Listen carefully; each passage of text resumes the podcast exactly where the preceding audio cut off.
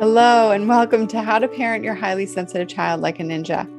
I'm your host, Megan Thompson, licensed clinical professional counselor and registered play therapist supervisor. We at MTC teach parents how to eliminate the daily meltdown and shutdown cycle for your sensitive children and teens. Highly sensitive children make up 15 to 20% of the population, according to research that has been gathered for over a century. And this podcast answers one question How can you raise emotionally intelligent children?